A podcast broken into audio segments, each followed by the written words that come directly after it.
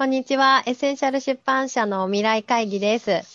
今日も編集部の小林勲でおお送りします。よろしくお願いします。よろしくお願いします。はい。今回ですね、 Voicy っていう音声メディアが最近結構出てきてると思うんですけれども、はいはいその Voicy の社長の緒方さんうんと、絵本作家であるお笑い芸人であるあの西野亮廣さんの対談をもとに出版の未来とか考えていきたいと思います。うんはーい。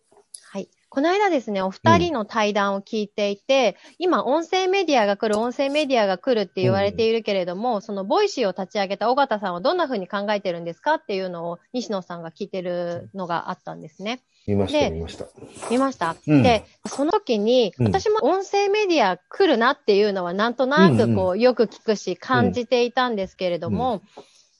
その耳がまだ開いてるって言い方をされている方がいて、うん。耳が開いてるってどういう意味なんだろうっていうのを考えていたんですけど、うんまあ私も Voicy を毎朝聞いてるんですけど、確かに家事しながら Voicy 聞けるって楽なんだよなっていうのは思ってたんですね。うんうんうん。で、まあ、だから耳が開いてるから、隙間時間に耳を使って学ぶとかっていうのができるとすごくいいなって思ったんですけれども、磯尾さん自身音声メディアとかって聞かれたりしますか？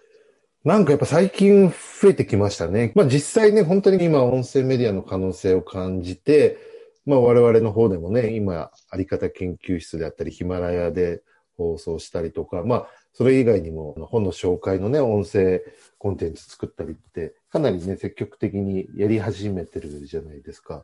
それは本当にその、音声、ちょっとこれも過去から学ぶというか、スパイラルとも関係してるんですけど、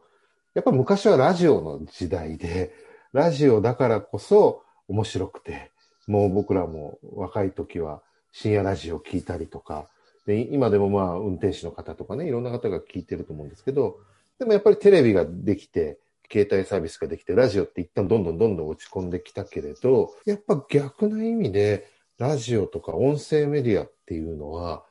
なんだろうな、意外と映像より集中できるとか、イメージが湧きやすいとか、よりさっきの空いているという意味で言うと、自分の時間で使いやすい。個人的な話で言うと、10分15分ぐらい外に出かけるときとか、ちょっと駅まで行くときとかは音声メディアを聞いてるんですよね。画面がいらないんで聞くだけで歩きながらできるので、隙間時間には音声メディア。まあ内容いろいろ面白いものが増えてきてるっていうこともありますけど、使うようになってきてますね。うん、その映像があった方が分かりやすいっていうのから、うん音声だけの方が分かりやすいっていうことも起こるんですかね。これって漫画より本の方が没入できるとか、自分のイメージができるとかっていうのとちょっと似てるのかなって思うんですけど、そのあたりはどう思われますか？うん、でもそうですよね。なんか、まあ本と漫画で言うと、あの、まあもともと本っていうメディアの強みの一つは、圧倒的に没入感覚が音楽とか映画よりも高い可能性があると。うんな、なぜなら音楽とかテレビもそうですし、映画っていうのも基本受け身でいいんですよ。あ、流れてきた、耳に入ってきた、目に入ってきたっていうことが一応できるんですよ。ただそのまま。ただ本って自分で読もうとしない限り読めないんですよ。いくら目に入れても読む意識がないと、つまり能動的に働きかけないと読めないようになってるんですよ。ほっとくと勝手に文章が頭に入ってくるってことはないので、だからそもそもやっぱり本っていうメディアはすごくそのハードルが高い、流すのが難しいから。でも一方で入ると自分の意思で入ってるから没入しやすいっていう特徴はもともとあると思うんですけど、まあ、その中でもやっぱりその漫画と本っていう意味では本の方が実はハードルは高いけど入った時の没入感っていうのはより深い感じはしますよね。うん、すごいしますね。うん。今思ったのが、私はいもともと音楽聴きながら勉強ってできないタイプだったんですよ。なるほど。でもなんか音声で学ぶっていうのはすごいできるなと思って、ほうほうほうなんかそこの違いは何があるんだろうっていうのをちょっと考えたりもしました。なるほどね。確かに、あの、単純作業とか結構、音楽とか音声メディアとか最近使えますね。文章考えたりとか企画考えたりという時は当然音楽とかも確かにつ辛いんだけど、単純な作業なんかする時あるじゃないですか。その時って音楽聴くと結構はかどるし、今だと音声メディアを聞きながらでも単純作業だったらいけるっていう、なんかそういう使い方はできるようになってきましたね。うん、耳が進化してきたのかなとかもちょっと思うんですよね。なんか僕ね、 Voicy の社長の緒方さんのお話とか聞いてて、あの、すごく面白いヒントもね、たくさんあって、その漁業系の生き方の人と農業系の生き方の人っていう、うん、何かもう完成したものとかを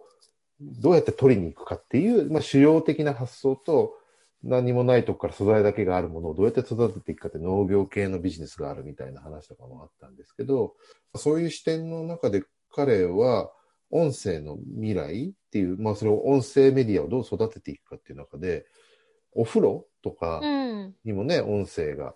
使えると、うん、なるほどと。お風呂入ってる時に音声メディアを自由に選べて、うん、えー、見れるとか、もちろん車とかにも使えるだろうし、もしかしたら料理作るときに、ポットとかフライパンとか、キッチンに音声メディアがついててっていう風になると、うん、昔もなんか NTT さんとかいろんな人が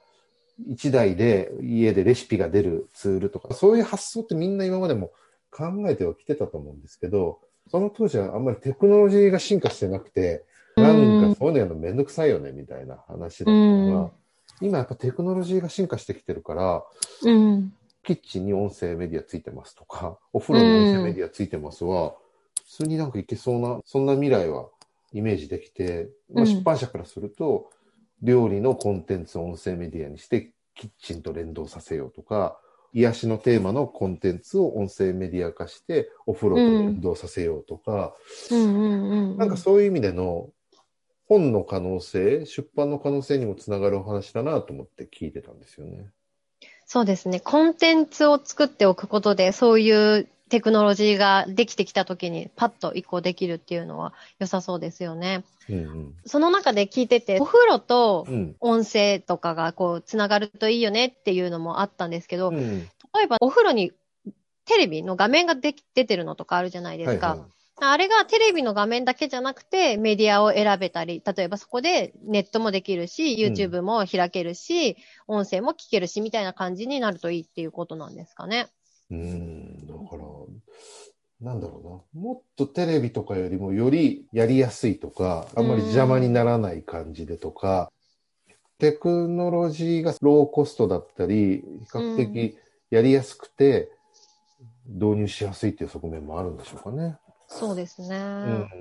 うん、うん、まだ壁を感じてて、うんうん、スマホでそういうことってできるじゃないですか、はいはい。で、私の中ではやっぱ自分のスマホがすごく自分仕様になってるから、楽だなって思うんですよ。で、今って結構何でも AI に情報を収集させるっていうことをしてるらしくて、うん、例えば自分が好きなものに好きとかいいねとか押したりとか、もう気になったものをとりあえず全部あの、フォローするとか、なんかパーってやっとくと、自分に欲しい情報がカスタマイズされて AI が提案してくれるっていうのがあるから、多分それに私もやってもらってるっていうか、その恩恵を受けてるんだなと思って。うん、なんかそうすると、スマホっていう媒体の方が、私が聞きたいものがすぐ選べそうみたいなのを感じていて、そこからまた、とか、そのお風呂とかに移行するところに、もう一個大きな壁があるような気がしてるなとは思ってたんですよね。うんうんうん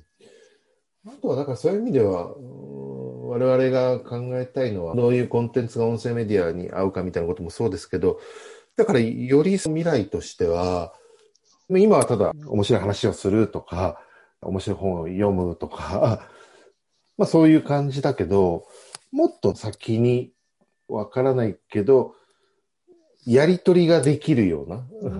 音声メディアとかさ、わかんないけど、はい、1の人、2の人、3の人でまた答えが変わっていくみたいな、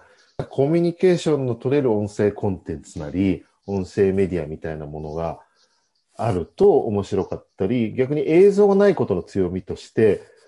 イマジネーション問題とか、イマジネーションテーマなものを音声でやった方が、映像の強さって、はい、見てください。以上じゃないですか。映像の質も高まってるし。